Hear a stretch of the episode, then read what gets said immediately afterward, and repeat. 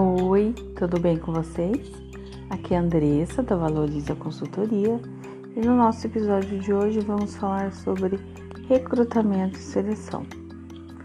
Recrutamento e seleção é um subsistema de recursos humanos que tem a finalidade de atrair e escolher pessoas para uma determinada vaga. Sabemos que se trata de atividades únicas, né? Onde recrutamento é um conjunto de ações técnicas e procedimentos para atrair candidatos qualificados para as organizações. E seleção é a etapa onde escolhemos o candidato para a vaga. Para Chavinato, recrutamento e seleção é um conjunto de técnicas e procedimentos que visa atrair candidatos potencialmente qualificados e capazes de ocupar cargos dentro das organizações. Podemos dizer que recrutamento e seleção é uma das ferramentas mais ricas de gestão de pessoas, né? Existem alguns tipos de recrutamento, né? O interno, onde a empresa procura candidatos para a vaga dentro do seu quadro de colaboradores.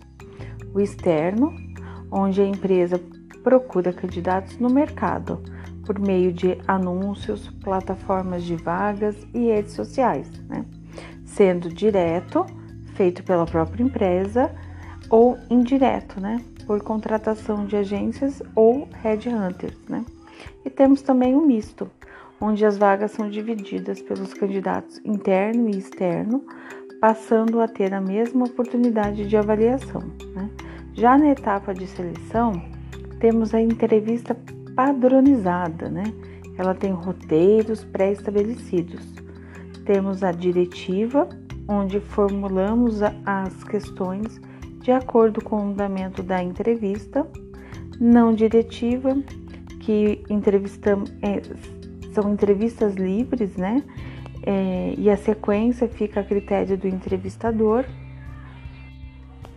Temos também a entrevista comportamental, que permite avaliar as habilidades do candidato ao longo de sua trajetória. A entrevista é planejada com perguntas específicas ligadas às situações profissionais. Né?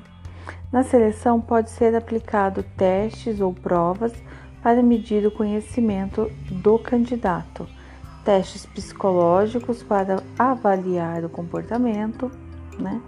É de suma importância planejar corretamente para obter um ambiente produtivo dentro das organizações. Né? Quando o processo valoriza o capital humano, garante a entrada de novos talentos com potencial e qualidade, preparados para agregar valor com o processo de crescimento das organizações. Né? Eu espero que vocês tenham gostado do nosso episódio de hoje. Um grande beijo, até o próximo, tchau!